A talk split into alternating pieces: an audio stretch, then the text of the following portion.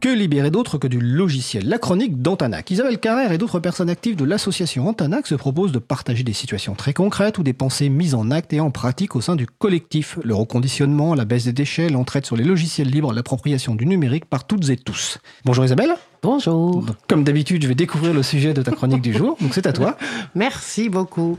Bah, aujourd'hui, j'avais deux, en fait, deux sujets. Je ne sais pas si ça va tenir. Si ça tient pas, je, je, je vais improviser. J'en ferai qu'un et je ferai l'autre l'année prochaine. Mais j'avais un premier sujet parce que donc la, la déferlante sur le numéro de novembre et en novembre, j'étais pas là, donc j'ai pas pu. Euh, Alors précise la parler. revue La Déferlante. La revue, féministe la La Déferlante. déferlante, voilà, la revue qui s'appelle La Revue des Révolutions féministes, euh, de novembre a fait un article sur l'intelligence artificielle. Et elle avait mis un titre à ce- cet article-là. Et la question posée par, la déferlante m'a d'abord étonné. Le titre, c'était Comment rendre l'intelligence artificielle plus inclusive? Le terme d'inclusivité, en effet, m'agace, tellement il est dans toutes les bouches, comme à la mode. Et donc, on, croirait peut-être que inclure suffirait à être ensemble. Alors, on inclut des différences dans des échanges, on inclut des féminins dans l'écriture, on inclut des personnes dites étrangères, on inclut des personnes dites éloignées du numérique, etc. En fait, bon, je suis pas sûr que ça suffise, mais disons que c'est un maître mot. Admettons-le pour le moment. En tout cas, les trois personnes dans cet article, c'est assez intéressant, proposent leur contact, euh, leur constat, pardon, leur constat concernant l'intelligence artificielle. Il y a Vanessa Nurock, qui est responsable entre autres de la chaire à l'UNESCO d'éthique du vivant et de l'artificiel, tout un programme. Amélie Cordier, qui est docteur en intelligence artificielle et fondatrice d'une asso à Lyon. Et Doha Abou Eliant, qui est juriste et travaille aussi auprès de l'UNESCO. Et en fait, les trois évoquent euh, les biais de l'intelligence artificielle et remettent en question la soi-disant neutralité des traitements, des calculs et les résultats. Doha Allo notamment, donne l'exemple des utilisations de l'intelligence artificielle pour détecter, je ne sais pas si vous vous souvenez de cette histoire, je crois que c'était 2020 ou 2021, pour détecter les fraudes aux aides sociales. Aux Pays-Bas, mais aussi aux États-Unis, je crois que c'était en 2021, euh, le gouvernement avait été mis en cause sur des pratiques parce que 20 000 familles avaient été accusées, à tort, au moyen d'un paramétrage sous forme d'un profilage ethnique, avec des indicateurs du type euh, avoir une deuxième nationalité ou ne pas parler le néerlandais complètement, couramment, etc. Et donc, il y avait eu vraiment un, un scandale de ce côté-là. Mais en fait, on s'en étonne, mais ça n'est pas très étonnant, puisque ce qui est intéressant, c'est que les données qui sont celles que l'intelligence artificielle traite euh, sont des données choisies. D'autres éléments sont évoqués dans cet article, ce dossier de la déferlante. Un peu plus loin, Amélie Cordier indique s'être prêtée à utiliser une application Stable Diffusion, je sais pas si je prononce bien. Et voilà les résultats. Elle a dit, tiens, est-ce que tu pourrais me créer un portrait de médecin? Et là, c'est un homme, blanc, de 40 ans, qui s'affiche comme c'est bizarre. Non, en fait, ça nous étonne pas. C'est ça qui est terrible, c'est que ça nous étonne même plus. Puisqu'effectivement, les apprentissages que l'on fait faire aux machines euh, sont des techniques supervisées par des humains. Donc, c'est pas la machine qui se crée elle-même son jeu de règles ou de données, mais c'est bien ce qu'on lui fournit qu'elle est capable ensuite de traiter. Donc, les déséquilibres, les discriminations ne sont que le reflet, le reflet de celle de la société. Dans le cursus euh, d'intelligence artificielle, par exemple, toutes les trois euh, intervenantes dans cet article notent que peu de fiches, peu de femmes sont là, qui se forment puis travaillent dans le secteur de l'intelligence artificielle. Et, et du coup, évidemment, les choix à chaque étape ont un effet sur le produit fini. Elle conclut sur le fait que des outils tels que ChatGPT sont biaisés par leurs fabricants. Exemple sur les réponses proposées dans différentes langues, parce qu'en fait, les contenus ne sont que des contenus traduits de connaissances américaines. Alors, du coup, c'est pas du tout des savoirs en provenance du pays, de la culture ou même de la langue concernée.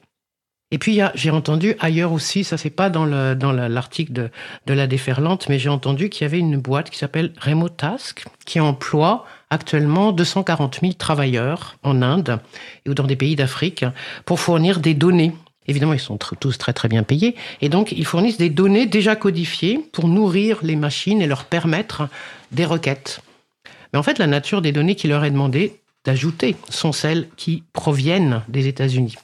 Bref, je vois de plus en plus de personnes se satisfaire d'outils dont les algorithmes ne sont pas très transparents, pas très reconnus et pas non plus multisitués, si vous me passez cette expression. Et du coup, comment faire? Moi qui ne suis pas une informaticienne, je me dis que quand il s'agit de préparer une voiture sans conducteur, bon, je trouve ça très bête comme affaire et comme sujet, mais enfin, potentiellement, ça peut ne pas être trop dangereux, lui expliquer qu'est-ce que c'est la différence entre une voiture, un mur, un piéton, tout ça. Bon, ça peut être codifié de manière assez OK, dont acte.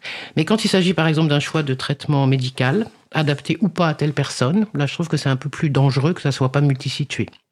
Et alors, est-ce qu'il y a une intelligence artificielle libre? Est-ce que c'est idiot comme question? Est-ce qu'il y a une intelligence artificielle vraiment féministe? Ou allez, je pousse le bouchon un peu plus loin, une, intelligence artificielle queer? non, je suis pas sûr.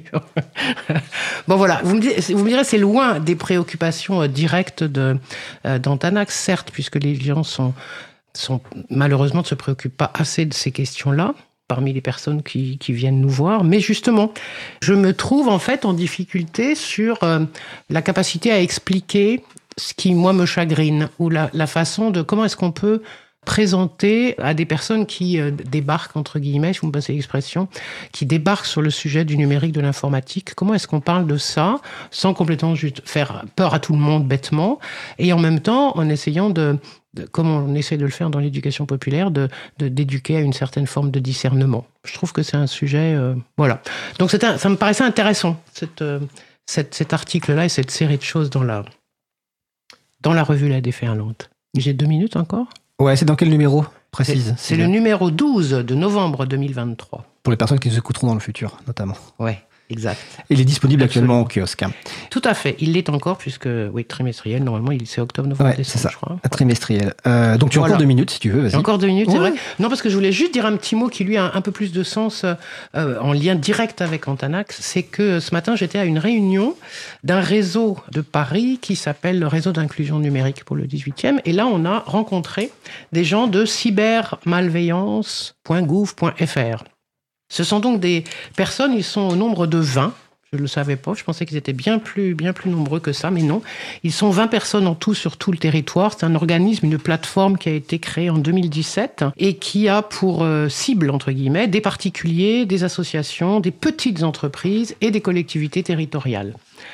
C'est assez intéressant parce que euh, moi je me suis dit oulala là là, ça va être hyper euh, hyper euh, normatif ça aussi dans le dans le qu'est-ce qu'il faut faire qu'est-ce qu'il faut pas faire ou ou, ou bateau genre changez bien votre mot de passe ou n'utilisez pas. Bon alors il y a ça c'est vrai c'est factuel il y a tout ça. Mais je trouvais que c'était pas si pire dans la façon de présenter aussi d'autres d'autres thématiques. Je trouve qu'ils sont ils ont un peu avancé ils ont fait une, des mallettes pédagogiques ils ont fait des machins. Alors certes uniquement en français mais bon c'est déjà bien. Des kits de sensibilisation, des petites fiches, et ils disent assister euh, beaucoup de victimes. Je ne sais plus, il a donné le chiffre, je crois c'était 6000 victimes qu'ils ont, euh, qu'ils ont euh, depuis, depuis 2017, qu'ils ont assisté, accompagné et aidé à soit retrouver leurs données, leurs informations, etc., soit en tout cas remonter, remonter le choc de la... Voilà, je trouve ça intéressant. Le seul truc, c'est que ce qui est bizarre, parmi les 62 membres de cette plateforme, bah, il y a entre autres Google. Haha. Haha. J'ai posé la question, on m'a dit, mais oui, mais c'est obligé, ils font partie de, de, l'écosystème. J'ai pas vu l'April.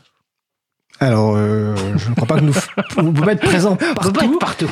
Par contre, si c'est la même structure à laquelle je pense, euh, son responsable, c'est Jérôme Notin sauf erreur, qui est, un, qui est un libriste en fait. Oui, tout à fait. Ils ne travaillent qu'avec du libre. Tout, toute leur documentation, tout leur truc. Je l'ai connu dans une autre vie, il y a, une vingtaine d'années. Voilà. Il, était récemment, d'ailleurs, il intervenait euh, au salon Open Source Experience, dont on va parler dans, tout à l'heure dans le, au Café mm, Libre. Mm. Voilà. Ouais, c'est ça. Mais c'est ça, voilà, ça c'était une chose qui m'a bien intéressé, c'est qu'eux-mêmes ne travaillent que avec des, des, logiciels libres et ils, euh, voilà, ils, ils en parlent quoi, aussi. Et donc le site, ça doit être alors, de mémoire cybermalveillance.gouv.fr, mais on mettra les références sur le site de, de l'émission et sur les sites causecommune.fm et libreavou.org. Merci, Merci, Isabelle.